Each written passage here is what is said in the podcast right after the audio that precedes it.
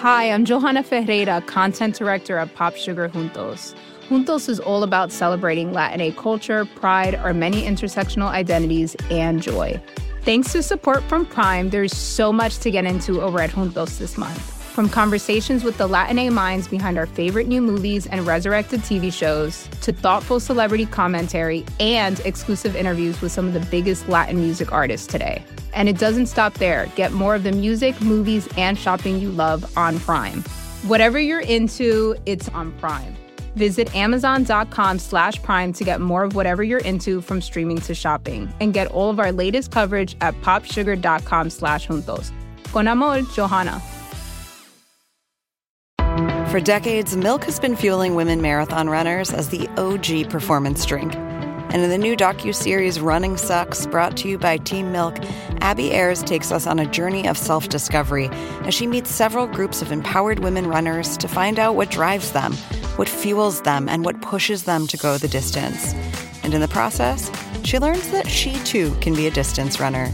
You can watch the series at runningsuckstheseries.com and register for the inaugural Every Woman's Marathon at everywomansmarathon.com.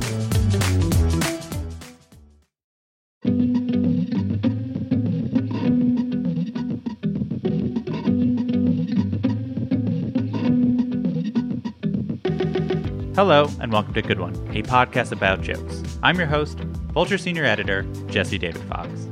Each episode, a guest comes on to play a clip of one of their jokes and then discusses how they wrote it and how it fits into what they're trying to do with their comedy. As always, joke is defined loosely to mean one unit of comedy. As this week, we are rerunning my interview with the hosts of the self proclaimed number one show on late night, Desus and Mero. So the episode originally aired in June of 2019 when the guys were campaigning for an Emmy nomination for the first time. I wanted to rerun this conversation for a few reasons. First, today, September 22nd, Desus and Mero's first book, God Level Knowledge Darts Life Lessons from the Bronx, drops. Also, their, their show was just renewed for a third season by Showtime. And also, the Emmys were this past weekend, and, and again, they were not nominated, and I'm still mad about it.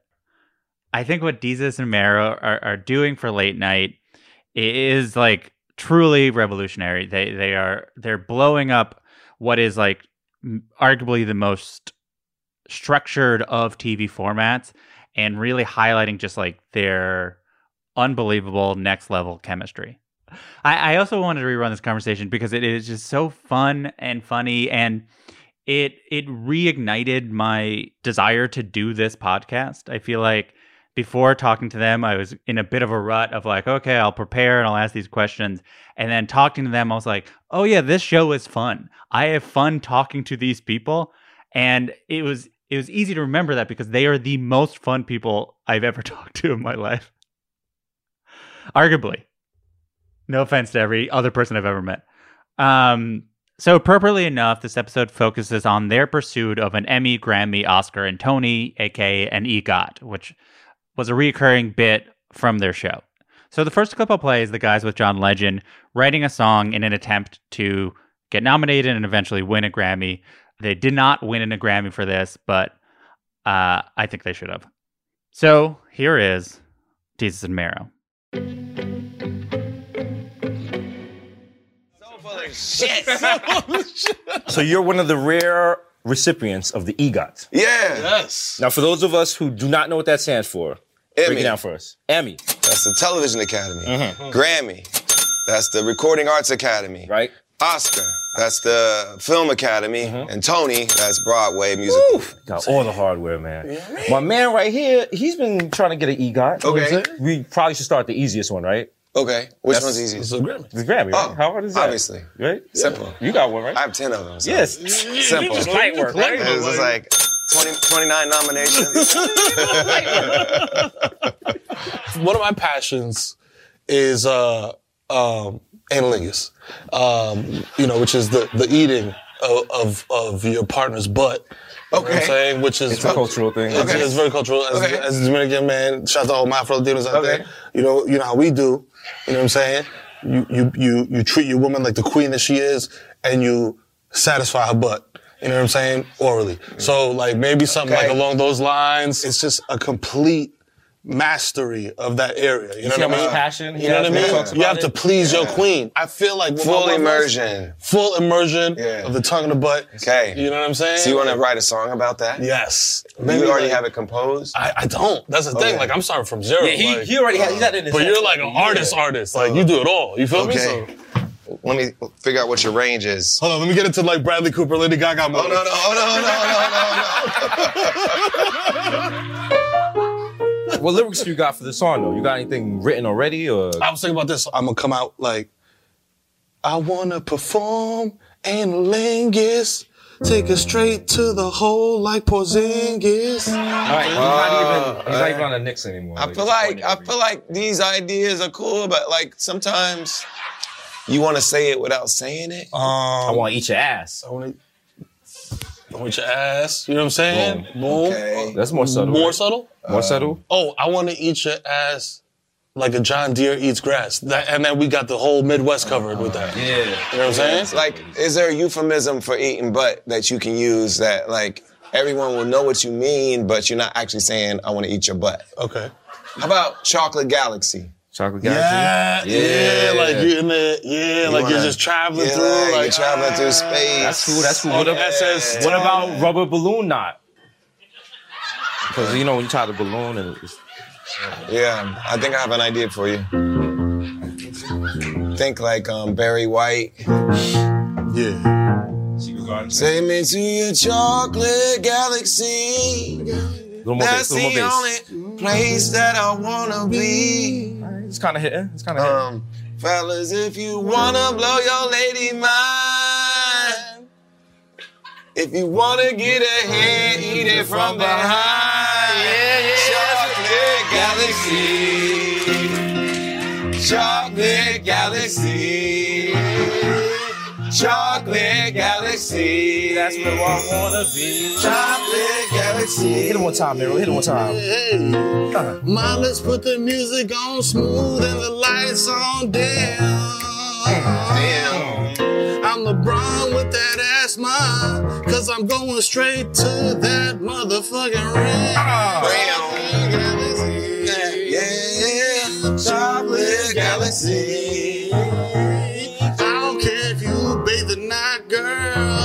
Cause I'ma make that ball twirl. Chocolate Galaxy. Chocolate Galaxy. Call me Colin Kaepernick when I take a knee, cause I wanna get my tongue in your chocolate galaxy. Oh my God. Oh my Galaxy.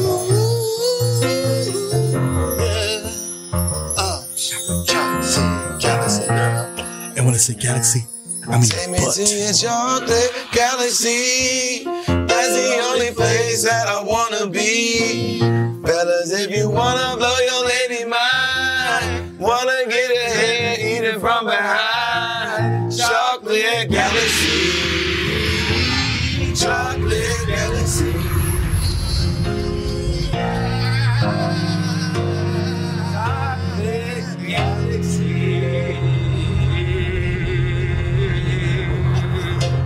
Someone got a mint?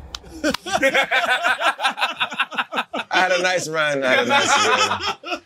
Yeah, sad it had to end this way. Either getting the next Grammy or unemployed. It's, uh, No in between. No in between. both. Both. We are here. Actually, I think I was going to introduce you, but you guys are so good at introducing yourselves. Would you mind introducing yourself? Yeah, what up? It's your boy Desus Nice. You know what I'm saying? It's your boy Kid Mero, aka the Human Durag. You know what I'm saying? We are t- combined. We are the Bodega Boys. We have the most illustrious podcast in the world. We're from the greatest borough in the greatest city of the world. The That's BX right, all the day. You know Bronx. this 233rd. Shout That's out. right. You know project? Shout out Gunther. You know what I'm You know what I'm saying? East Tremont, you know what I'm saying? Yeah, Kingsbridge, also number one show late night on Showtime. Oh, that's right. That pays, 11 that's o'clock. our main source of income. 11 o'clock every day. Every day. Except- every day. If except it's- if Wednesday it's not or Friday. On Monday or Thursday, just watch the Just old watch. That's right. Also, check out City on the Hill. Um, Start Kevin Bacon. So I want to back up a second before we talk about the specific joke to sort of give people some context. So uh, y'all know each other a bit from high school, but you reconnected later on Twitter uh, while you both were working jobs you didn't like. Uh, you found some chemistry, eventually got hooked up with Complex, uh, and then blah, blah, blah, Showtime. Do you either remember any of the early tweets or early bits from the early days that you're like, there's a there's something here? And what is that something do you feel like that's still there now? I think any of our earlier tweets where we would just talk about really, really local Bronx stuff. And then people, the thing is, the Bronx has always had this really bad identity as like one of the worst boroughs. You never want to go there. If you fall asleep on the train, you end up in the Bronx, you're going to die.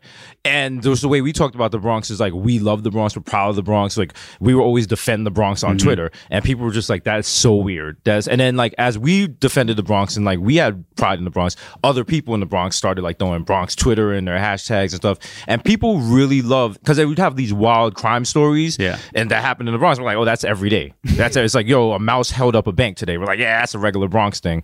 So people really gravitated towards that and latched onto it, and they saw the chemistry there. And also, people don't know how big the Bronx is, so they assume we live on the same block. And we live miles away from each other at the time. I feel like people that don't aren't familiar with New York City think the Bronx is just like one set of projects. Yeah. and It's we all live there. Not even like one right set of Harlem. It's Yeah. not even one set of projects. Yeah. It's one tower. It's Yeah. me, Yeah. Mero. J Lo. Remy Ma, French Montana, Yeah, we all and live Ruben Diaz. Yeah. I just like, hey, Cardi B, can I borrow some sugar? You know what I mean? It's it's very large. Fat Joe's the super. You know what He just comes through like, yo, crack, crack, crack, crack. I'm like, nah, I don't need crack. I need you to fix my It's- it's toilet. just cracks in the roof. Yeah, cracks in the roof. There's leaks, My baby can't breathe asbestos. Sir. So, by the nature of networks and budgets, Showtime has afforded you for the first time to have like a writing staff and a field production staff. How did you think about hiring people for you that you know, at minimum would be more cooks in the kitchen that have their own techniques, that that they have their own spices? You know, what were you looking for, and how do you know when someone is the right fit for y'all? As as far as writers, we interviewed over and looked over 300 submissions Because we were forced Like to by. Showtime. Because originally the plan was to just take the money and run. It was Yeah. like we're not making a show. But then we were just like, yo, who fits our aesthetic? Who gets our humor? And we found increasingly it was people we already knew, Mm-hmm. and it wasn't. It was like our friends who we never really viewed as like, yo, you're you should be a writer. And it's like, yo, Heaven, you're a, you're a writer on this show. Like, come over here. Yeah. And just it wasn't so much the resumes or the packets they sent over. It was like sitting down in the room and talking to them, and like you'd be able to bounce a joke off of them and they get it right away. And I remember there was one packet, and because you know our saying is the brand is strong, Yeah. And so when, like we asked the person, it was like the brand is. They were like, cool, Uh, and we were just like, yeah, you're not gonna be a pretty So you great. tested them. You Yeah. you did not want. Oh, we, you weren't like we should get one outsider. Really, You're Right. like, no, we want people who are Every now and then somebody would reveal themselves like, yeah, I'm from Queens, like you guys. You're like, get out, Oh get wow! out. Oh, you're from where? Okay, cool. That's cool. But yeah, no. And then on the technical side, it was just people with chops. You Yeah. know what I mean? Like, uh, shout out to Andre who does the musical performances. Like, he's straight from Chappelle Show, who like was super innovative in that space. You know what I mean? And then just talking to other people who who are who know their shit. You know what I mean? Like, uh, Ian Berger's like the field producer. He worked on the Daily Show previously, so he's like good in like those types of like you know situations where it's like yeah we got man on the street we got random all these variables are occurring like and he's able to like corral all that stuff and keep you know keep the ship So you wanted to make sure the sort of mechanics of show can work, so you guys can still be yourself. exactly Right. yeah And the beauty of it, there was no Desus and Mero before us. Yeah. So no, there's no expectations. It's not like, yo, how are you guys gonna? We didn't pa- get the throne passed to us. Yeah. So the show is whatever we want it to be, and that freeform aspect of it allows us to just, you know, like we just last night we had the Schoolboy Q performance at the Jane Carousel in Brooklyn. Does it make any sense? No. No. Did it come out great? Yeah. Yeah. And we have that. That ability to just like fly, just whatever idea we have, we do it on a Monday meeting and make it come to life. Is it partly because I feel like I? It's not. Did you guys didn't grow up watching late night, so you have no reverence for certain forms? No, we actually No. did Oh, you because did? you have to remember at one point there was nothing else. Like eleven Yeah. o'clock, it was like yo late night time. It was either that or watch the honeymooners in black and white. Sure. So we grew up watching late night, and it was just like yo, this is late night. This is late night. Throw on a suit, house band, monologue. I don't know, maybe some misplaced, misspelled like news titles. So when it came time, then to get a chance to have a late night show was just like.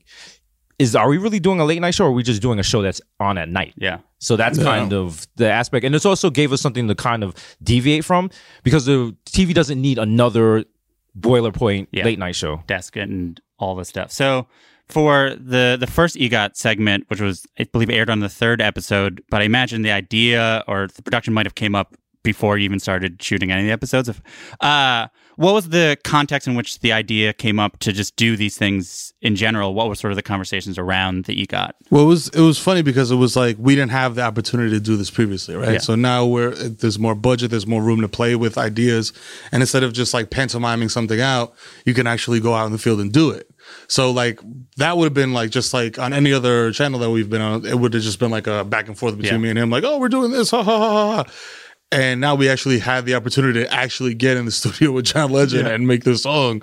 And it was just like it was very like imp- impromptu. Like I mean, he knew we were coming. Yeah. But the subject matter was very impromptu. Like he didn't know what we were talking about, what we were going to be singing about, and that think- was part of like the the uh off the cuffness Yeah. of it. That, it's that kind of starting came an through. old show because someone mentioned someone had an EGOT. We was like, what is that? And they were just like, yo, they explained what it was. And we were like, "Pfft, we could do that. like, if you really think about it, our career trajectory, we probably will end up with Sure. an EGOT because like everything seems possible. Yeah. And so going off of that, they were just like, yo, let's just find some people who have won these awards already. And then you guys will talk to them and see how hard it is. And as you can see, it's it's a layup. And, you know, easy. Very we'll, we'll probably get it uh, next year. Remember So- the 30 Rock episode with Tracy Morgan? We had the EGOT chain.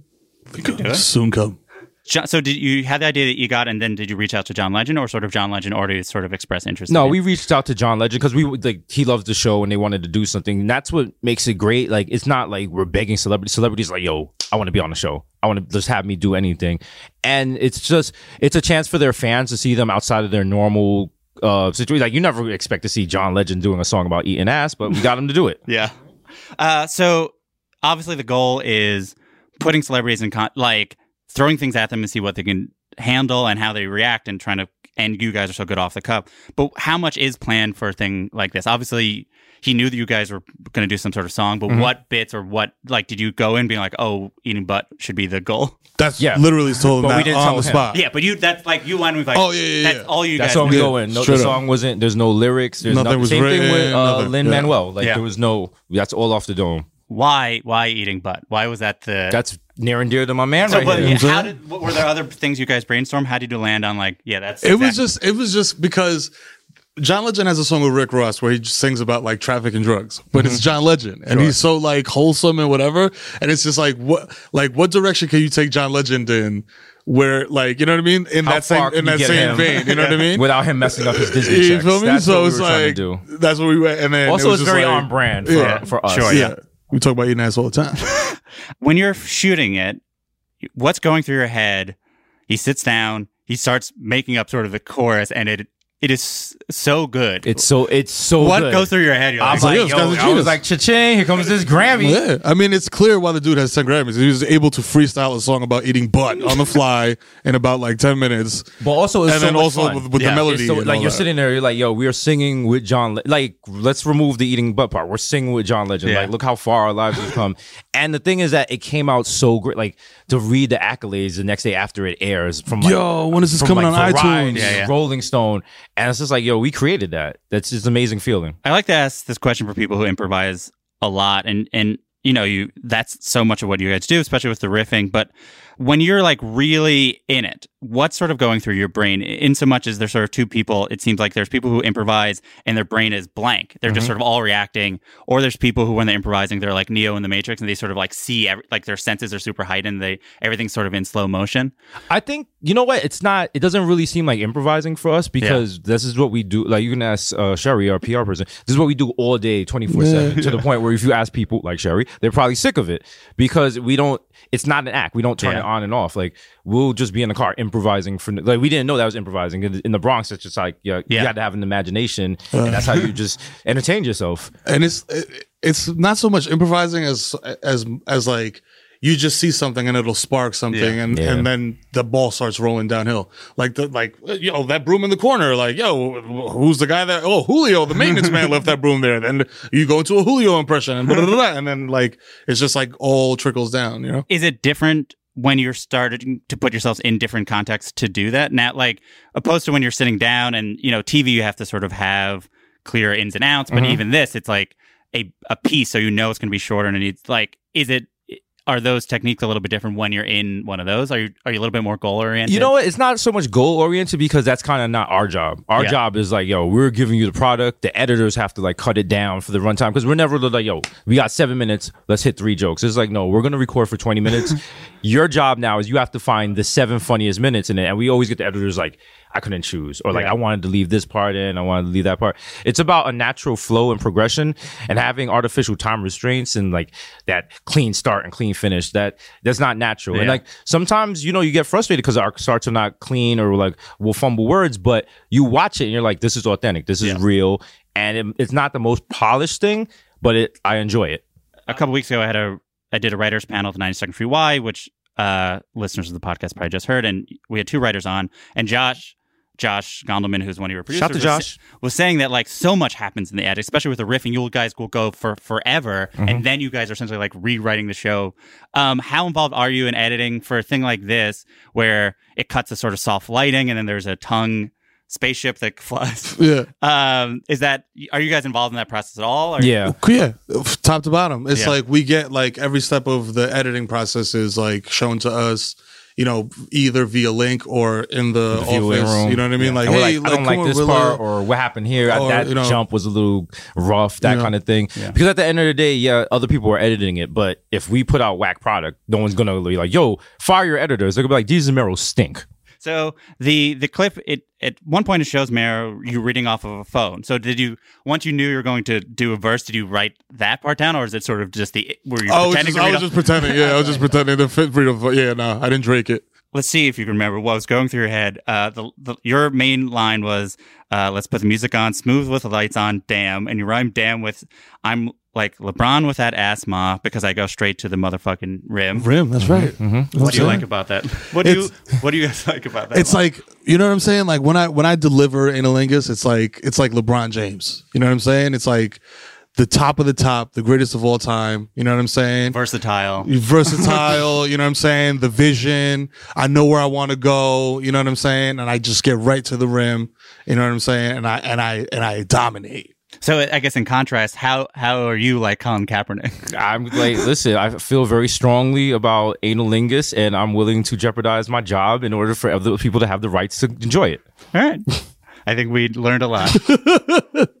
uh, so at that point, you did it, you added. you're like, we're definitely going to keep on doing these. Like, did you know it worked? Yeah, Like, you know what? We like within maybe five minutes of recording it, we were just like, yeah, we got Yeah, got this is gonna be we got it. If- that always happens. Like, there's never we're never on production and we're never shooting something. We're just like, eh. Like you either know right away Yeah. if it's a, it's a banger or not, Yeah. and right away we knew that was gonna be great. And we always planned to continue the EGOT series, Yeah. so we knew we had to just keep going. Yeah. And the fact that John Legend was like everybody that's participated so far, like Lin Manuel, uh, John Legend, uh, Jordan. Jordan. Peele, like they were all such good sports. So it's like when they are into it and you're into it, you get a much better uh, finished product. Also, when other celebrities see like Jordan Peele and they're like, "How do I get on this? How, Yeah. This is so cool!" Like uh, Anna Kendrick, who we had on, which wasn't for an EGOT thing, but she was just like, "Yo, I saw your show and I was like, how I got to be on there." Yeah. So how it's can I do something that's actually seems makes me seem like a fun person? a fun person, and they they have fun doing it. Like Yeah. again, her she was with us for eight hours filming, not one complaint. that is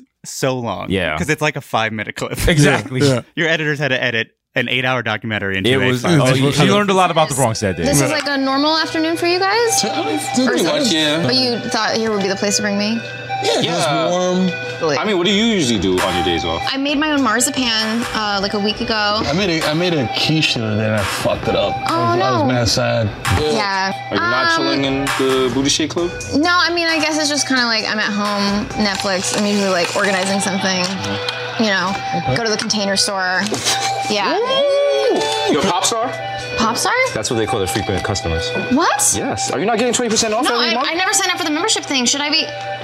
That's what you fucked Oh, That's what you fucked up. you know, you know how many drop front shoe boxes I buy a month? Oh God, this is why I'm hanging out with you.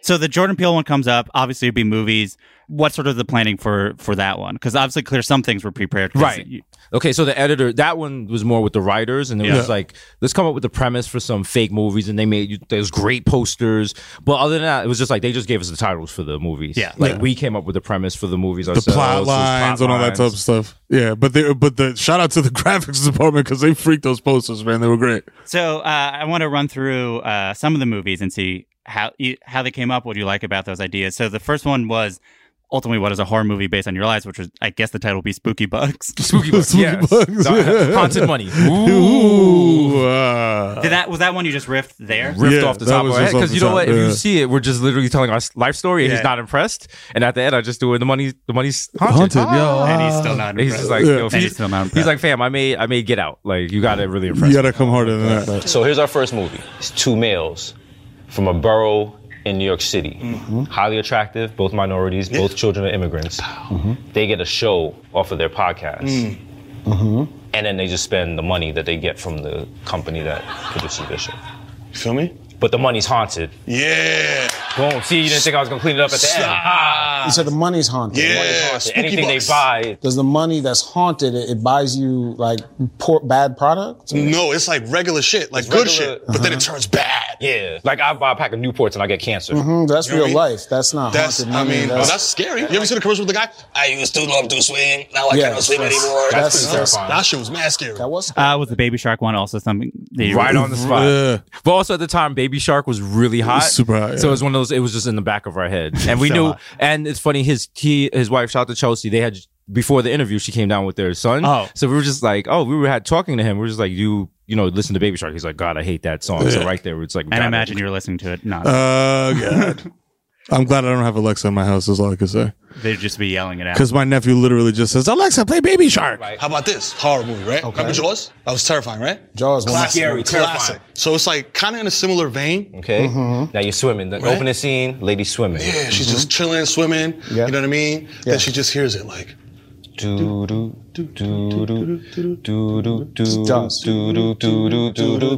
shark baby shark baby shark. You know what I'm saying? And she turns Yeah. around and she's like, oh, Oh, shit. it's a baby shark biting her. And it's preloaded with sequels, bro. You know what I mean? Because Mama shark? Boom, I mean, shark, do, do, do, do, do, do. Grandpa shark, do, do. I just think. Bada bing, Babadook. Hey, it's uh, you know, it's like uh, cross between uh the Babadook and uh, you know, the guy, uh, or the, you know, the this strip guy here, in the- uh, The Sopranos. this guy right here. You know, So if a bunch of these are essentially puns, what is your feeling about puns? You know what? Puns are cool, but they lend themselves for the visual poster. Right. So that's cool. But like, we're not, listen, we're not Sex in the City. We're not doing a pun every two lines. Yeah. Though I feel like the title cards are the of each segment have puns in. Sometimes. Oh, yeah, yeah, yeah. yeah, Yeah. You know what? That's Those- just to give the you an visual. idea. That's for the visual. That's Yeah. not for us. Yeah. That's for y'all. That's what, yeah, that's what the audience is like. Yo, you. This might give you a clue as to what you're about to see. You know also, what I'm saying? a lot of our audience is just like, you guys talk way too fast. So they can use that to kind of get context. Yeah. like, I, I, I, I guess. It's like a two word synopsis Yeah. of what they're about to see. So uh, the, the the main one was "Suck My Dick" from the Back to the Future. Yeah. Suck my dick. Yeah, it's suck my dick from the Back to the Future. You know what I mean? It's like It- boom. It's a catchphrase. It, it feels like a porn take on on I'm back to the Future. Wait, suck my dick is like hello in the Bronx. Yeah, that's like regular everyday slang. No, like, the rest, uh, like Yo, how you doing? Yo, suck my dick. You know No, what that- I'm saying? Like, yeah. that's gonna be rated X out the gate. Like I don't even know who's doing the dick sucking. Who's clearly I'm getting my dick sucked. You know what I mean? Because I'm like the star. By like, I himself gotta- in the future. You know what I mean? yeah, by himself. I don't know that feel that I don't know that that is clear. I see he looking at his watch like, It's oh like, wow, oh, what time it's is not it? the time I left. Time to get my dick sucked from the back. From the back. Okay, I thought the poster wasn't working. Ah, you see? You're coming around on it. So when you heard that, because that one then it gets built out to more. Why you're like, this is exactly this is going to be our big one. What was why was that one perfect for you? It's just such it like suck my dick from the back has become such a thing, and it's just like It's such an easy visual. The Yeah. idea of him in the DeLorean. you know what I mean? it's Like, yo, hey, suck my dick from the back to the future. You know what I mean? Like, uh, wow, whoa. Because in that movie, Martin McFly almost has sex with his mom, which is really bizarre and creepy. You know what I'm saying? And nobody ever talks about that. You know what I'm saying? So we had to we had to bring speak truth to power. So in that case, the power is, Marty Is, McFly. is Marty McFly McFly. having sex with Molly? Not Molly Shannon. Wasn't it Molly Ringwald? Who was his mom in the movie? no, it was uh, Leah, Lea Thompson. Thompson. Yeah. from uh, Did I Carolina, buzz in first? from Carolina in the City. Yeah. wow. Shout out to wow, That's a there you go. reference. Yeah. I love Carolina in the City was my like New York show. I was like, I want to live in Carolina City. Well, um, but speaking of references, I was in that same thing. Josh was saying how he was amazed at sort of the breadth of your pop culture knowledge. Yeah. What was your sort of like life of consuming pop culture life? I learned how to speak English watching TV, and like uh, before I went to school, like I never spoke English in my house. Like my parents spoke strictly Spanish. Like I lived in a house with twenty Dominicans, so all we did was speak Spanish. So I spoke English by watching TV and like talking to friends outside and stuff like that. And I picked it up, and now I speak English with no accent. Wow, what a miracle!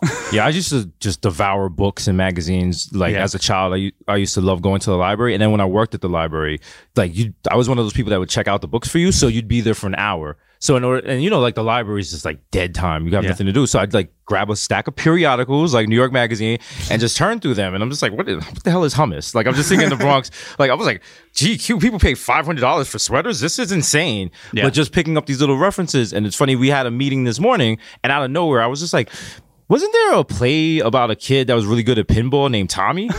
Everyone was like, yeah, and I was like, yeah, I don't know why that just came in my head, but See, it's not even things you might not even know why you know the references. You just Right. sort of like They're just I'm there. It's just knowing. like osmosis. It's just like there was NBC had a short run uh, procedural called Bad Boys in like the 80s that was with Dick Wolf and it ran for six episodes. And I saw all six episodes and I Googled it. Even Google was like, yo, fam, how do you know What this? do you- what do you- it was like, yo, go ask Jeeves. I don't have this. Dick Wolf was like, "Yo, chill. Don't, don't ever bring that up again." he forgot about it. Right. He's like don't don't bring it Yeah. up. Don't bring it up. And my mom was a teacher. She was obsessed with like me like reading constantly.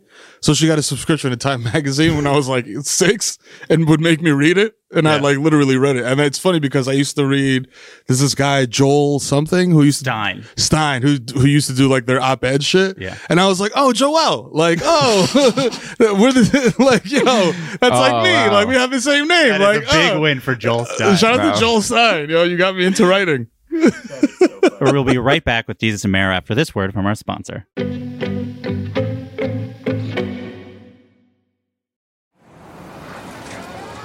Fox Creative. This is advertiser content from 26.2 Team Milk and their new docu-series Running Sucks. Is running the worst? Yeah. Do you love it? Do you hate it? I hate it so much. I hate it so freaking much. That you're I'm Abby Ayers, a 37 year old mom from Utah who found herself running across the Manhattan Bridge in my first race ever. Running Sucks celebrates women who run and the running communities that carry them across the finish line. Running helped me in so many ways postpartum. It really is about taking my power back and proving myself wrong. For every person like you, I'm telling you you belong, and I'm telling you you can do it. I never thought the words would leave my mouth, but yes, I'm planning on running a marathon. I can't even say it without laughing, because, like, who would have thought? Watch Running Sucks at runningsuckstheseries.com and learn more about how Team Milk is helping women runners across the country conquer their next course.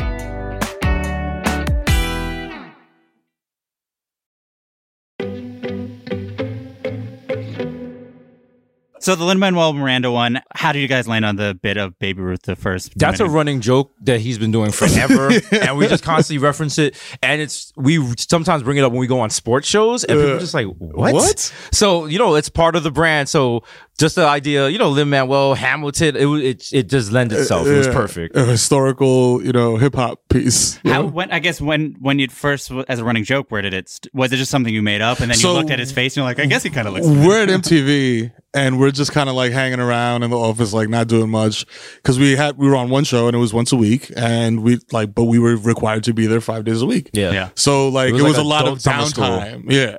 So like I'm just like fucking around on Twitter one day and I just like took out a notepad and I wrote uh Babe, Babe Ruth this is to confirm that I Babe Ruth am Dominican and signed by the president of Dominican Republic Yeah. Rob- Robinson Cano and then I put it on Twitter and I was like yo I told y'all Babe Ruth is Dominican And if I you listen you to one of our earlier podcasts, we actually act out this whole bit of Babe Ruth integrating baseball and like Mm-hmm. there's he gets to his locker and there's like a noose around a plantain and it's like oh, it's super dark.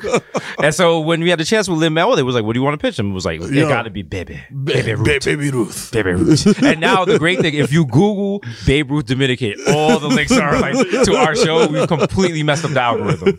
Um, and then the Jackie Robinson part. Did you guys plan that? The part? writers threw that in, Yeah. yeah, because that's just funny. That's just It's Jack just like, yo, Robinson. Jack, uh, 30 years later, and I think one of the lines in the piece is like, 30 years later, when you enter the league. Yeah. it's just so over the top that Yeah. it's, It's just so good. Because if it wasn't Jackie Robinson, I probably would have been like Derek Jeter. like, shh, I'm secretly Puerto Rican too. Don't tell him.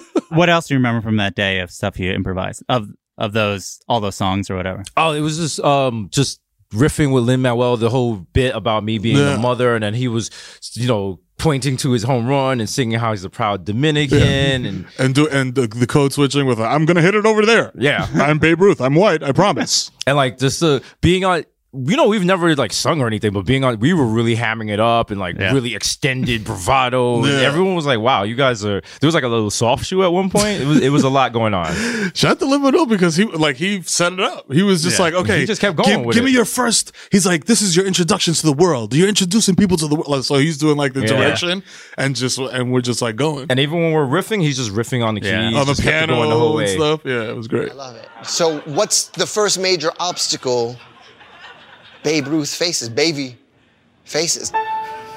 They think that I am a white boy. Pero dominicano soy.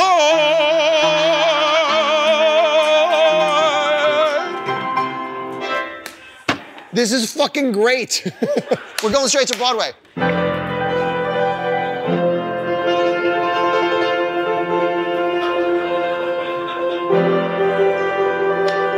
Be the biggest thing in baseball That's if right. you want it. That's right.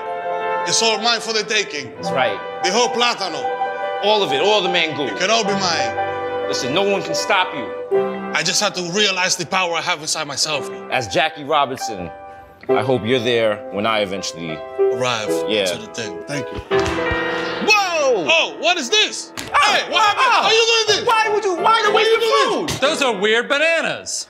Yeah. They're called platinos. We don't care what they're called. You guys don't belong in this game. That's right. You guys should do yourselves a favor and leave this game to the power hitters. Yeah, the white power hitters. You know what? You can throw all the platans you want. Yeah. You cannot stop me, Bobby, because I'm from Dominican Republic. That's right. And what I do is hit the ball fucking far away. That's right. And give very good haircuts. I appreciate you teaching me 30 years before you become a baseball player that I can be myself and succeed. You never let anyone stop you. Never. Okay? When they tell you you can't play baseball, you do it.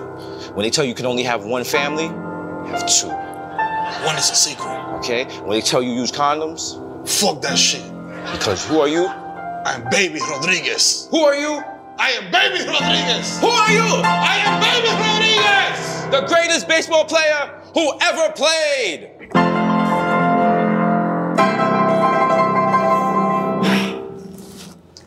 I taught them everything they know. A couple of Broadway babies.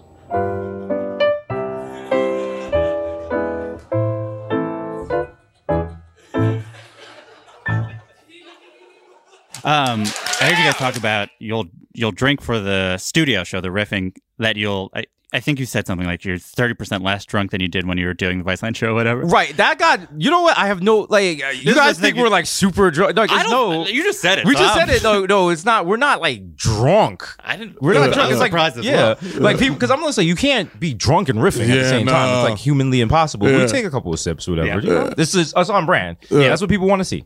Yeah, just to, like any a normal amount of relaxing. You're not like, oh, yeah, we got to be you know what it fucked is? up to do Because this. it's like we're watching these videos and reacting the same way you guys are, and so we imagine like when Yeah. we read people just like, yo, I got my Bex on deck, Yo, I got my Rugal, I got my a little blunt. joint, So they're like, we're like, all right, so we're gonna get comfortable with you, a little smizzy, and you know, watch these clips.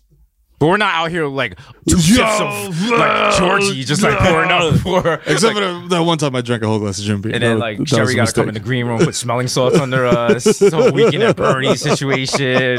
They can't put makeup on. We're sweating too profusely. How would you describe the sort of comedy duo dynamic between the two of you? Annoying. I can't stand this guy. No, you know what? It doesn't. It's one of those things. It's like when you guys became a comedy duo. I was like, I, I guess Uh, when we, we started, started doing comedy together Yeah. at the same time. I mean, if we were a comedy duo, we'd probably either be partners checking TSA at LaGuardia or perhaps co-defendants on Rikers Island. But no, it's just like it's just like my Bronx brother. We get this. It's it's almost being like the same person but different Mm-hmm. because he has four kids. He has lives a different life than me. We have such similar views and like Yeah. we have the same like we can finish each other's jokes and everything. the roots are the same, like, but the tree just grew different. You know what I'm saying? Ooh. Like, Wow. To get, you know what I'm saying? Wow. Dominican Maya Angelou over Wow. here. You know what I'm saying? Maya Angelou. that's why, you know what I'm saying? The cage pigeon sings. I understand why You the hookah sings.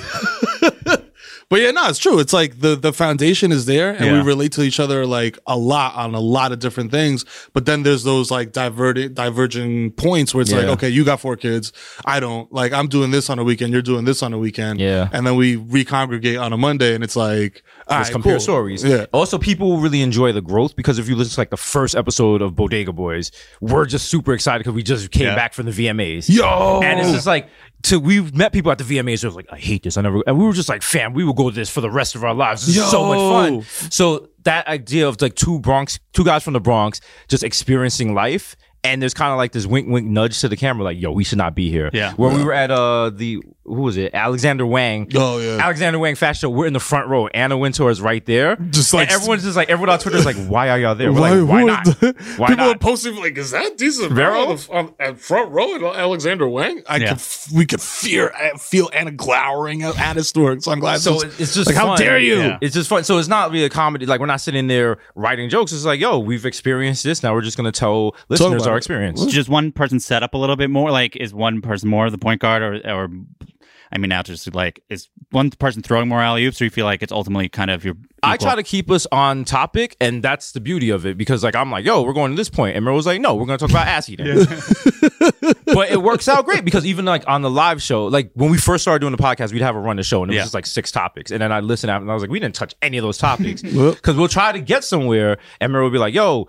Blah blah blah. That reminds me of this on the four train. And I'm like, oh, y- oh, shit? oh wow, Yeah, remember this happened. So it's like you, you know, you running up, you dish the ball, he dishes it back, and then you know, the backboard. We do or Mero just shit. chucks up a 40 foot three with 20 minutes, 20 seconds left on the shot clock. You never know what's gonna happen. You never know. You know what I'm saying? Every game is uh, J.R. Smith has the ball. Straight up. I feel like one of our wildest runs was like he started the story by being like, "Yo, I went glamping this weekend," and like, "Yo, there was these people around us," and he's like, "I was the only black person there," Yep. and like people smelled weed in my tent, so they tried to come over here, and they were talking about bears and, And like then, you know bears. The, the lady asked one of the ladies with me that was like, "Are you menstruating?" And I was like, "Whoa, whoa, that wasn't in the brochure." They was like, "Yeah, because the bears could smell, Smell So blood. it turned to this whole. Yeah.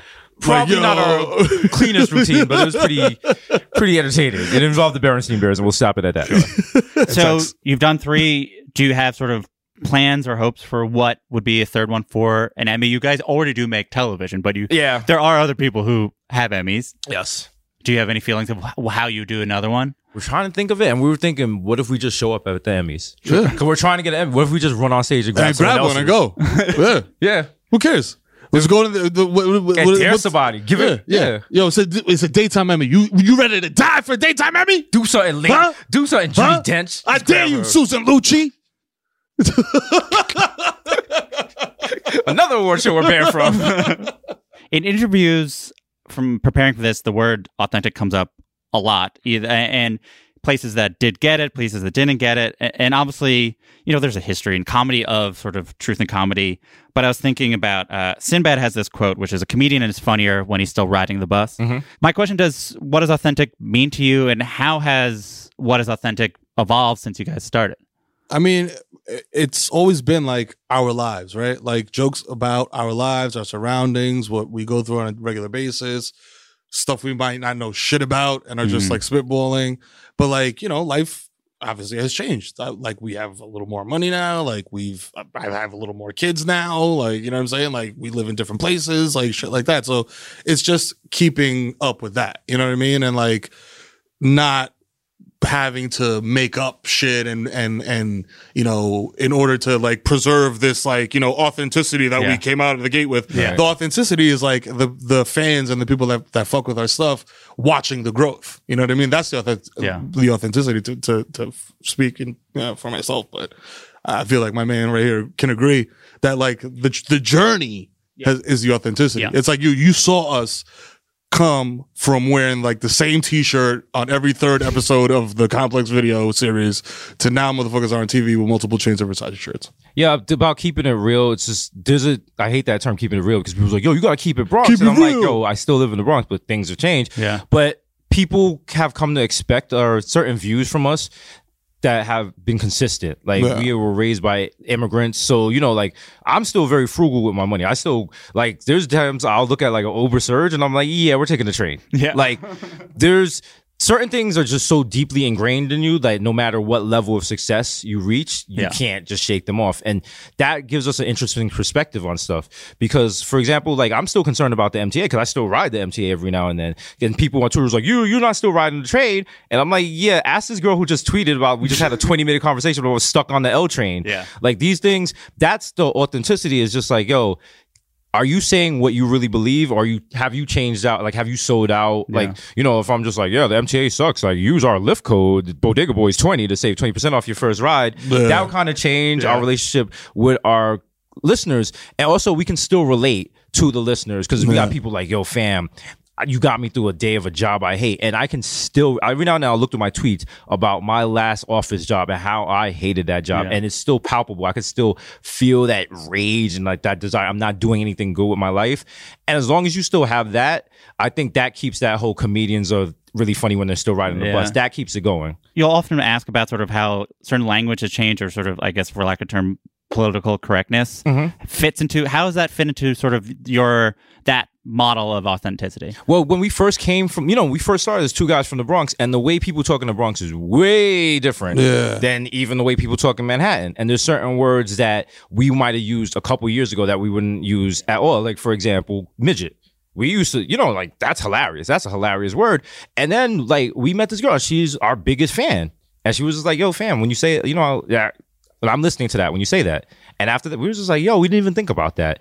And we, you know, people, there's this whole anger that you can't be you can't have comedy and like you can't joke about marginalized people anymore and it's like we're marginalized people like if you're pun- you shouldn't punch down in comedy and so many of our fans are people who get you know, for lack of a better term, shitted on by other comedians. And they're like, yo, I can listen to your podcast and I know there's not going to be an attack on me. You're not going to just call like a racial, like if we say a racial slur, it's not, we're not saying a racial slur. We're like, yo, this is what this person would have said, or this is something that happened to us. Yeah. So it's a different dynamic. And we're not trying, like, the whole idea, oh, you PC, you can't say anything. It's just like, yo, fam, like, people love our stuff. And, you know, like you can you can be you can say stuff for shock value, but how much long longevity are you gonna have? Because the people who rock with that racism and all that shock stuff, they're gonna die out, and there goes your ticket sales. You know what I mean? And the thing is, like, we're not trying to be peace. Like, that's, that's, and that comes, this is because there's two extremes of that spectrum. It's like the guys that are like, comedy isn't comedy anymore. You should be able to say whatever you want, blah, blah, blah. If I can say the N word, why can't you? Yeah. You got that guy, and then you got the other person on the other side of the spectrum where it's like, you know, you can't make fun of anything or blah, blah, blah.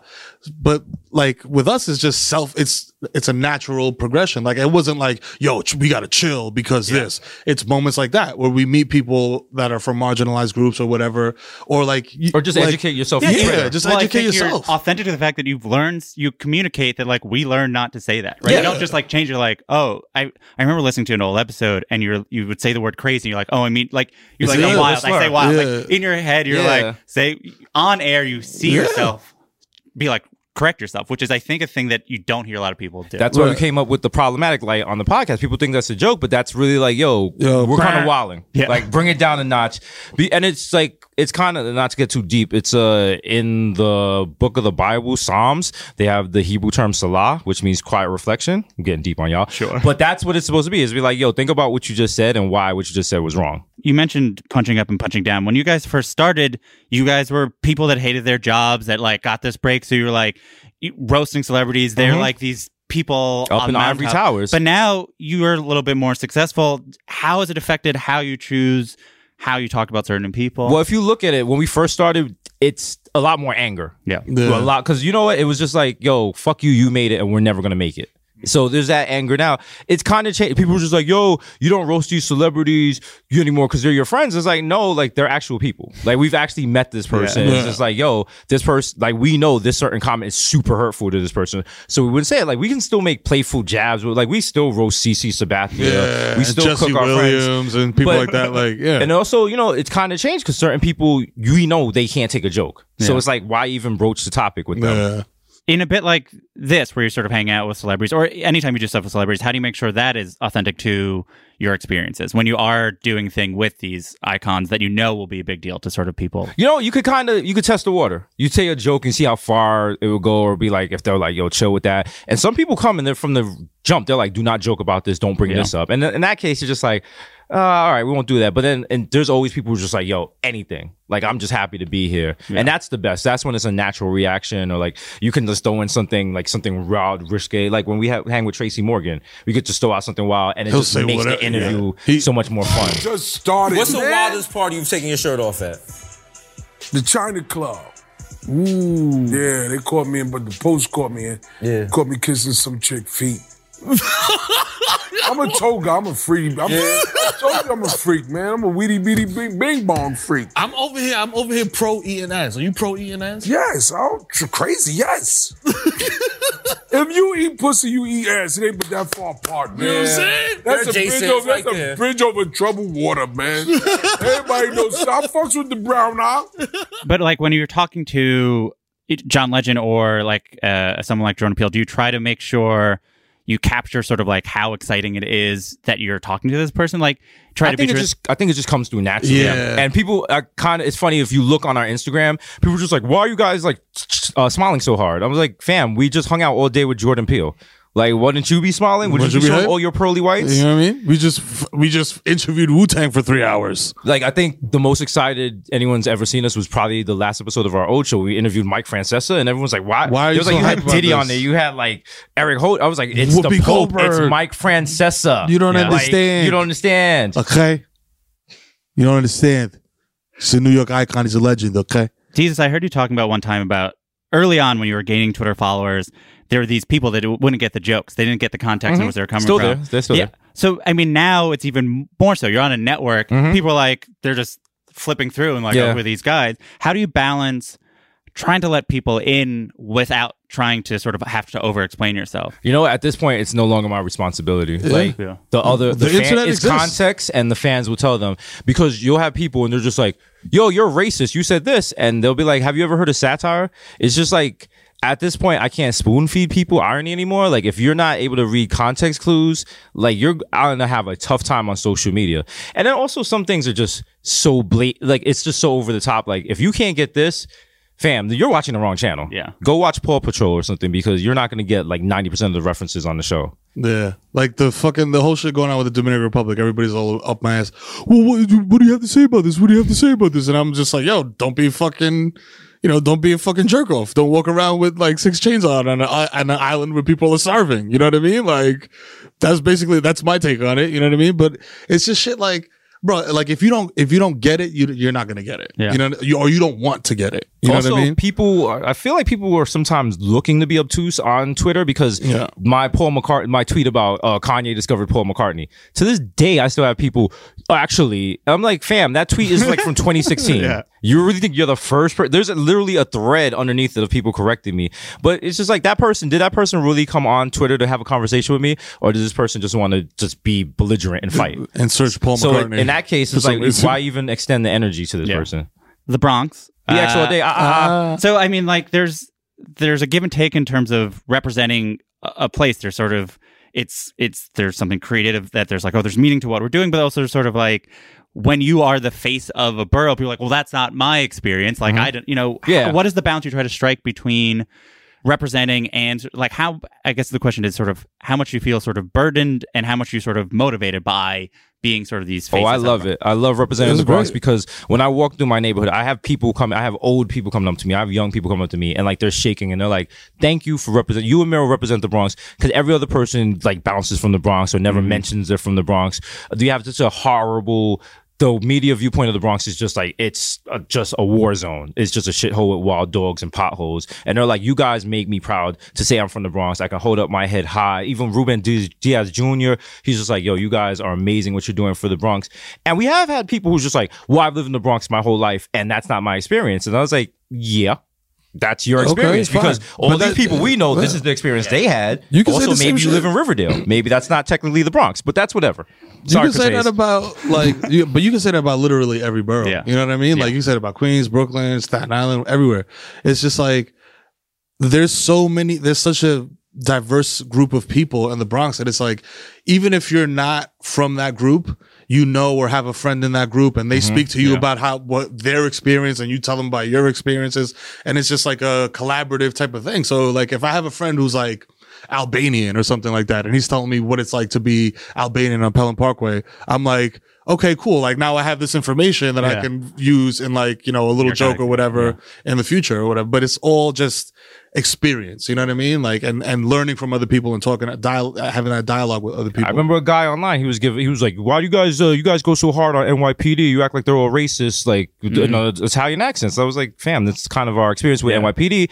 I go to a Yankee game, and this cop's like, "Yo, come here, come here," and I'm like, "Oh wow, I'm going to jail tonight." he taps his partner. He's like, "Do Officer Prosciutto, do Officer," and I do it. He goes, "That's Sal. That's Sergeant Salvatore." That's He's like, fucking "Oh Sal. my Coming out god, doesn't oh my like god, fucking that's him." Sal. I, I think I heard you talk about an interview, Desus, that your dad was a photographer and Yeah. would take photographers uh, specifically during the Bronx's dirt burning period. Yes. Do you all feel that you have a similar role with what you do with your art in terms of capturing the Bronx? In Uh, not until this moment I didn't, but yeah, it's it's. In what way I think about it like when people. I think more in the future when people go back and listen to this podcast. Did we capture this particular moment in the Bronx? The Bronx is super hot right now. We got Cardi B, we got us, Remy Ma, French Montana, AOC, and it's just like, are we like, are we writing the history the right way? Because if we don't write that history, someone else is going to write the history and then completely change the narrative. So it does kind of feel the same way. And I know it sounds gas, but I think in the future, like our podcast is probably going to be studied because it's like there's nothing else like it. Yeah, I mean, I, I can't disagree, man. Like, there's there's things that are ve- so Bronx specific in the podcast that like you literally need to Google them if Yeah. you're not from the Bronx. Sure. Like You know people what I'm saying? like because we're like, yo, we got beef with Robert Moses. They're like, why? And I was Why? like, because Who he is just that? he destroyed Yeah. the Bronx with the Major Deegan. They're like, what? I'm What- like, what are you yeah, talking go about? read a book. Like, Yeah. and they're like, I did not know that. there's a very there's a famously long book about it. Exactly, and that's the reason why, even though I went to college in Mount St. Vincent on 200 and uh 242nd West 242nd Street in the Bronx, and I live on I lived at the time on East 233rd Street. You can't walk across, Yeah. because he put the big park and the highway through to keep Bronx residents from talking to each other. Robert Moore, oh, and I see you. Okay, I want to talk a little bit more about this new phone service called Visible. See, a lot of phone services these days are a bit sneaky, not unlike John Turturro's character in Mr. Deeds. They tack on hidden fees to your phone bill and hope you don't notice. Not visible. With Visible, you get unlimited everything, including data at speeds up to 5 megabits per second on Verizon's 4G LTE network for just 40 bucks a month. Flat. Every time. That's it. Transparency is like their whole deal. No tricks, no shenanigans, no BS. Which I gotta say is uh, pretty chill. If you want to learn more, check out visible.com. Now, back to the show.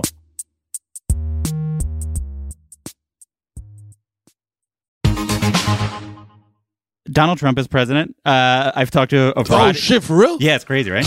What? I haven't thought- checked my Twitter today. Yo, I thought he was still doing that stupid show where he fired people.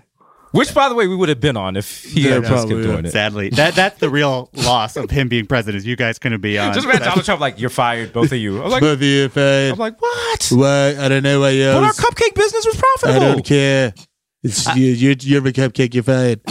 But like, I mean, I've talked to a lot of late night hosts about sort of h- what their goals are and sort of the responsibility. And preparing for this, I was listening to the episode you guys recorded of your podcast right after the election, and you were talking about it. And then for some reason, you talk about Mero buying a horse, and then you talk about that for so long, and you do not remember why you were talking about it. that sounds about right. and um, and then I was, th- you know, and, and then Larry Wilmore, you you talked about if your show would be as popular if Trump wasn't president. So I I mean, the question is is, is a few questions, but sort of what do you feel your your responsibility is, or what is your hope, but also what is a value of a bit like this and your show, the parts that are not about Trump. As a thing for people that are living in Trump now, sort of what is your whole show as it exists in Trump America? What is sort of your objective? I think it's kind of a balm or maybe like caffeine to keep people from getting burned out. Yeah. Because it's just been a long three years and like people who had like resistance in their bio and Yo, every day they were resist, tweeting. yeah. and like though you We're go to the Twitter accounts protest now, they're shit. like, yeah, Yo. yeah, he admitted he'll take like foreigners. Like, what do you do? It's so defeating and people feel so broken. And it's just like I used to like religiously watch MSNBC and like MSNBC is like breaking news, Trump did this and Mueller's gonna do that, and then nothing happened. And now people are just like, it's just kind of like, yo, can we all just get through this together? And people After the Mueller say they report, it come was- to our show and they watch it and they're Yeah. just like, it's just like, it just gives you a chance to exhale and maybe take your mind off of how bad things really are and how powerless people feel. Because yes, we could be there like, call your congressman, call your, it's like, yo, every other show is doing that. They'll here, enjoy this person crashing a car into a gas station. After the Mueller report came out and it looked like it was printed on a printer that had mad extra toner on it, Yeah. in it, it was just like, all right, this is not. Nothing's gonna happen here. Yeah. Like this guy's gonna run out his presidency. It's like watching a bad contract on a team you really like, and the guy that is in very much decline. Mm-hmm. You're just like, fuck this guy. We owe this guy two hundred million dollars for the next five years. Ah! And you just pulling your hair out. But then Yeah. at a certain point, it's just like, all right, cool. It is what it is. Like, you know. Also, there's so many weird moments in his president- presidency Yeah. that didn't happen in other presidencies. Like the whole is the Melania have a clone? That's so ridiculous, but at the same time, it's so plausible. Yeah. We have to cover that on the show, and it's just like you can't expect Chris Hayes or Rachel Maddow to cover that on the show and be taken seriously. But we could be like, "Yo, we're not saying he does, but, it'd be wild if he did." Yo. and we're able to in that context Yeah. because it's not like, "Yo, here's politics." It's like here's something weird that happened in Washington. Look at it from that angle. Going back to what we were talking about, how do you feel like that perspective on how to do it is authentic to the perspective that you guys are com- you know you had no idea six years ago that this would be but absolutely not but considering that how do you feel like that is the authentic thing that represents the type of the, that's like the, everyman. It's like the everyman response. You know what I mean? Like we're two regular dudes, and like we're responding to this stuff the same way you would at Yeah. home. You know what I mean? Like like what? This guy can't like he has this weird fidgeting thing with his hand on paper. Like he he needs to hold a water bottle with two hands to drink it. Like what the fuck is going on here? Why is this tie forty feet long? Like even like when you long for the days of G.W. Bush. You know what I'm saying? Like shit is really real. You know what I mean? And it's just like it's not even political stuff at this point. It's just like this guy's just a fucking weirdo. Yeah. You know Well, what I mean? The name Like- of our podcast is Bodega Boys, and the reason for that is one night it's like 4 a.m. I'm going to the bodega to get a chopped cheese, the actual food I eat. Probably gonna cause my heart to explode one night. but I go into the bodega, I order the chopped cheese, and there's a couple of cab drivers, and they are arguing with the bodega owner. And one of them turns to me and he's like, "Settle this for me. Is it true you can't copy the Quran?" And I was like, "What?" And they were having this hot, impassioned debate with no facts. And none of them, they all kind of knew or didn't know. And I was like, wow, that's how people discuss politics in barbershops and bodegas. It's like, I don't know the Russian ambassador's name. Yeah. But you tell them, there's like, I kind of heard like he's giving secrets to some Russian Yeah, guy. So it's not, it's not fact based. It's not like we're not bringing out like polls and like 51% of these people say it's just like, yo, fam, this is what we heard. Like maybe you guys could like clarify this or whatever. Or, like we might bring someone on that knows better. But we're just like, yo, fam, we know enough about politics to talk about it. But we're not setting ourselves up as experts. We're not here like, yo, I studied for four years. I know everything No. about geopolitics. No, we're just two guys. We're watching the news like you and trying to make the best of it. Twitter was so important, as we said, to your sort of rise and your reconnecting. You know, generally people talk about how Twitter is a worse place now. Mm-hmm. Uh, ha- what is your relationship to it now? Are you happy that you have an outlet that is healthier, maybe? Oh, Twitter is in a death cycle and it's circling around the drain and it doesn't have much time left. And I say this, sorry, Jack, but when I say this, it's probably like five years or whatever. But Twitter is so weird right now because there's like a new generation of Twitter. Do you have people that've been on Twitter since 08? Yeah. If you've been on Twitter since 08, you've seen every possible tweet that's ever going to be made in the existence of humankind. But then you have people who are just joining. Yeah. And now, like, say you just say you're like bright eyed and bushy tailed, like, oh, someone told me about Twitter, and you create an account today, and you're like, good morning, Twitter. Everyone's like, get out of here, you Russian bot. Fuck you, It's, egg. it's so it's so Oh, two followers. Oh, wow, must be a bot. Get blocked, and it's just like it's so hostile. And then everyone, you got people on Twitter doing it for grifting, or people Yes. just like, "Yo, Yeah. I saw you got a TV show off of it, so I'm gonna follow." And it's like that was never the game Yeah. path for us. Twitter is a completely different beast than it was now. And then also back in the early days, Twitter was more a personal journal. That was like, "Yo, I feel like this this day. I feel like this."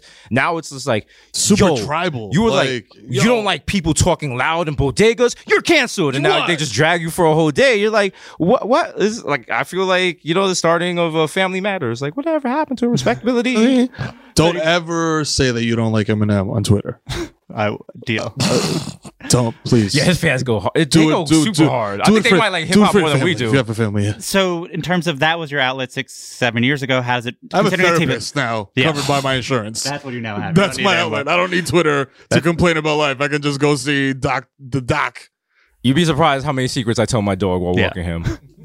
you know, late night is a thing where once you get on a roll, the goal is to get on a roll and then just like not not stop innovating, but figure out what your groove is. And I Mhm. think you guys figured out. But I always am interested in a thing that you're doing so many episodes. For you guys, what is a good episode and what is a, a not good episode? when we get back in the green room, we just kind of flop in the chair. We're just kind of sweaty. Yeah. Like that, our our physical reaction. That's when we know we've had a good show because that means he's been laughing, I've been laughing, the audience is in it, and that's happening more and more as because because shout out to Showtime to you know giving us two nights a week now. Yeah. Yeah. It's just like we've knocked off all the dust. We're back. You know, like I would say we're the Warriors, but you saw how that ended. Yeah. Um, and we're just we're just we're hitting all our passes. We're hitting our jokes. The audience is laughing. The crew is laughing, and you know, be like. There's always a little trepidation before I watch every episode because I'm like a perfectionist and I just assume every episode is gonna just destroy our careers because we said something wild. But then after you watch it, and I'm just sitting there like, wow, that was a great episode. So anytime it's just like we're just in sync, or when we get off the actual stage and we go back in the office and you can hear the editors editing it and you hear them laughing as they're editing it, you just do like a little fist pump, like, yeah. Oh, or when the stage director laughs. When this when the stage director is laughing in the middle of like trying to be like Yeah, because her job is to corral cats. Like she has to keep us on track. Like Yeah. If she's like shout out to April because like her job, she's said she has she has so much patience because she's Yeah. just like yeah, start over, guys. So like we're like cracking up because we can't pronounce something. It's literally she's like our she's our kindergarten teacher. Do you have you had I guess worse epi- bad episodes yet, or you're still so excited that you have this show that you have not been able to be like, we oh, haven't this- we haven't had a bad episode. We did have a kind of a Be- beard like a beard mi- Yeah. mishap in the first If you look episode. on first episode, our beards are super dark. Uh, they're out of control. Have you They're ever out- seen that viral clip of the darkest material on earth? Yeah. Well, apparently we made our beards off of that. but that's like our It's one complaint wild. about the show. Yeah, NASA did our beards for the first episode, and then they, d- uh, you know, they're doing moon science now. in an episode this season after Mero drank a shot out of a silicon foot that had a vagina, built in. Vagina, Um, Desus, you said that's why you're not getting an Emmy. Um, but you know, we joke about EGOT stuff, Mm-hmm. but you know, Emmy is a thing you can actually be nominated for. Right. Um, what would it mean for you right now to be nominated for an Emmy, and what would it mean, or do you think it might mean to a sort of ten year old versions of you that exist now? So Amisa Sendero, who the to those generations of kids right now who are watching you guys. Well, it's funny. People from the Bronx, because they know they know this possible. They're just like, fam. If you guys get an Emmy, we might burn the Bronx down. People are so excited. We got uh, shout out to Bronx 12 News, the local news. They was like, you got to come by with the. There might be a parade because it's just the idea that two people just came from nothing, started this organic word of mouth joking, and had, could possibly get an Emmy, could possibly be on that Emmy stage throwing up the X. It's just so. It's like you allow yourself to dream growing up in the Bronx. You don't allow yourself to dream this big. Like Yeah, our yeah. big dream was like, yo, a forty thousand dollar a year job Yo, with I'm yo, benefits and dog, maybe a Nissan Altima. son. But now it's like, yo, Wait sky is the limit. Going to sanitation, you know what I'm saying? Going to retire at 40. And then the idea that GTR. the Bronx and just not even just Bronx, it's our fans, people who've been with us from day one, people on Twitter, people Mm-hmm. who are just like, yo, these guys look like me, they sound like me, I get their humor. It will mean, I think it will mean a lot more for other people than for us. I mean, like for us, no doubt. Like if we get an Emmy, we're putting it on a chain and wearing it all the time. But just it kind of reminds reminds me of that speech Lupita gave, where she was just like, "Where no matter where you're from, you matter." Yeah. And I think that would just really reinforce it for so many people. Just like, yo, fam, believe in yourself, and you too can make it happen. What would it be for you to to have a dream this big? What is it like living in that? It's dope, man. It's dope. I'm like honestly, like I out of the three siblings, I'm one of three. Yeah. Like my my other two are more traditionally successful, right? Like my brother works up in like doing government stuff up in Binghamton, and my sister is a nurse at NYU Langone. So like with them, it's just like okay. My mom is like very good. That's you know immigrant first generation. It's like that's what that great. You have good Exactly we benefits. planned, that's yeah. exactly what I wanted you to do. And to, and and and now my mom is just like, oh, okay, so you could just lend me twenty five hundred dollars whenever I need it. I was like, I guess you do have a career. It's was like, funny. people come up to me and they're just like, "Yo, you're on TV." I'm like, "Yeah." It's is wild. Yeah. I was like, people were like, "Yo, you're Desus." I was like, "Yo, you know who I am." Yeah. Like, I'm We more excited. I'm more excited than you are. Yeah. Like, I'll sit there and chop it up with people for 24. They're like, "Yeah, I gotta go to work." Like, I was just saying hello. Like, I didn't Yeah. expect. Yeah. Because I'm just like, "What do you want to do? What do you? That's that's amazing. What do you watch? Show? Do you listen to the podcast? You where'd you get that shirt from? You want to be best friends? Let's hang out. Let's go to the beer garden." It's wild because it's like there's been a handful of people that are like, "Nah, I'm good. but I don't. Yeah. I don't need to take Yeah, I a picture." photos. I was just Because we're like, "Yo, you want to take a picture? You want to take a picture? Take a picture." Or they're like, yo, my, Like, mo- stand my mother loves your show. I'm like, FaceTime her right now, right now. Here, take my Wi-Fi. Matter of fact, we'll use my phone. Yeah.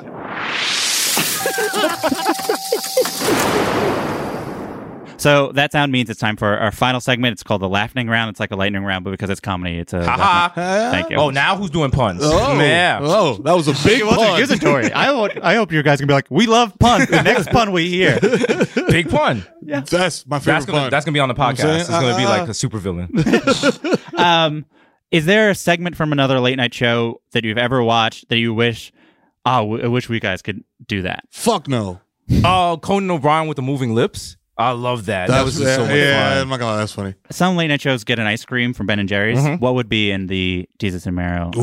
It'd be rum and raisin and uh, fried pork ears. Yeah, wow, yeah. And, uh, the- uh, I'd have to be smoke. la- yeah, I'd have to be lactose free. Lactose free. Oh yeah, Very disappointing. Um, if you see it at your bodega, you are definitely your neighborhood's getting gentrified. so we're during this is being recorded during the off season. The the Knicks have a lot of money to spend and lots of question marks. What is sort of the best case and or what is the worst case scenario of what will happen at the end of the summer? I mean, t- to me, I feel like the best case, like the worst case scenario, they're both good in my opinion. And this is this is the this is the Knicks cocaine talking. Uh, the best scenario is we sign KD regardless of the Achilles injury, see what happens, mm-hmm. and just throw a season, another season down the tubes. We got the number three pick. RJ Barrett is very good. He's very good. People forget that he's really good because Zion Williams could jump over a building. Mm-hmm. You know what I'm saying? But like he's really, really good. And everybody on that team is like 19 and 20 years old. So it's just like you got a young future exciting team. That's the worst case scenario. Best case scenario is we land like Kawhi Leonard or somebody like that and then like that's pair the them real- up.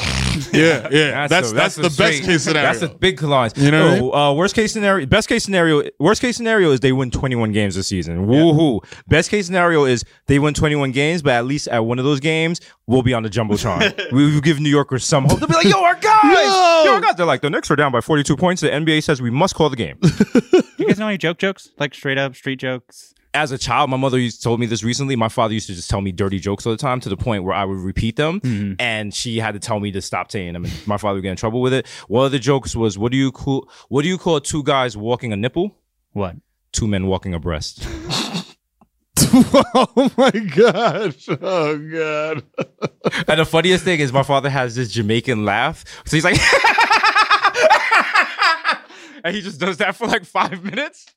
It's the greatest thing oh ever. Oh my god! I, am not even gonna lie. My kids have joke books, and, I, and I read them. and I'm like, wow, these are really bad dad jokes. like you know, like on. I- I- there's a peanut and a pistachio in a jar of nuts. What does the peanut say to the pistachio? What? That cashew is nuts. You ever roast your kids like, boo? You Like, gotta, yo, you gotta heckle them like nah, the yo, Apollo. that was trash, bro. You got you want me to come Yo. dressed like Sandman and hook them off when they tell you a bad joke?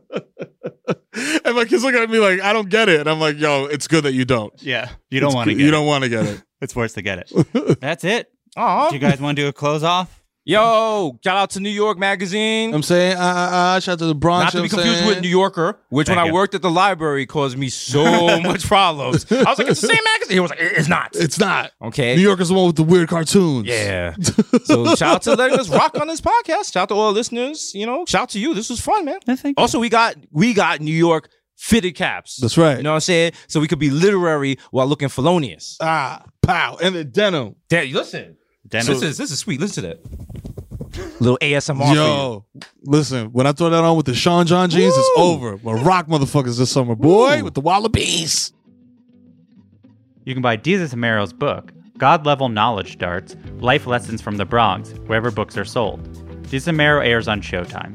Follow Desus on social media at Desus Nice and Mero at The Kid Mero. Good One is produced by myself, Jelani Carter, Hannah Rosen, and Camila Salazar. Gautam Shrikishan did our theme song.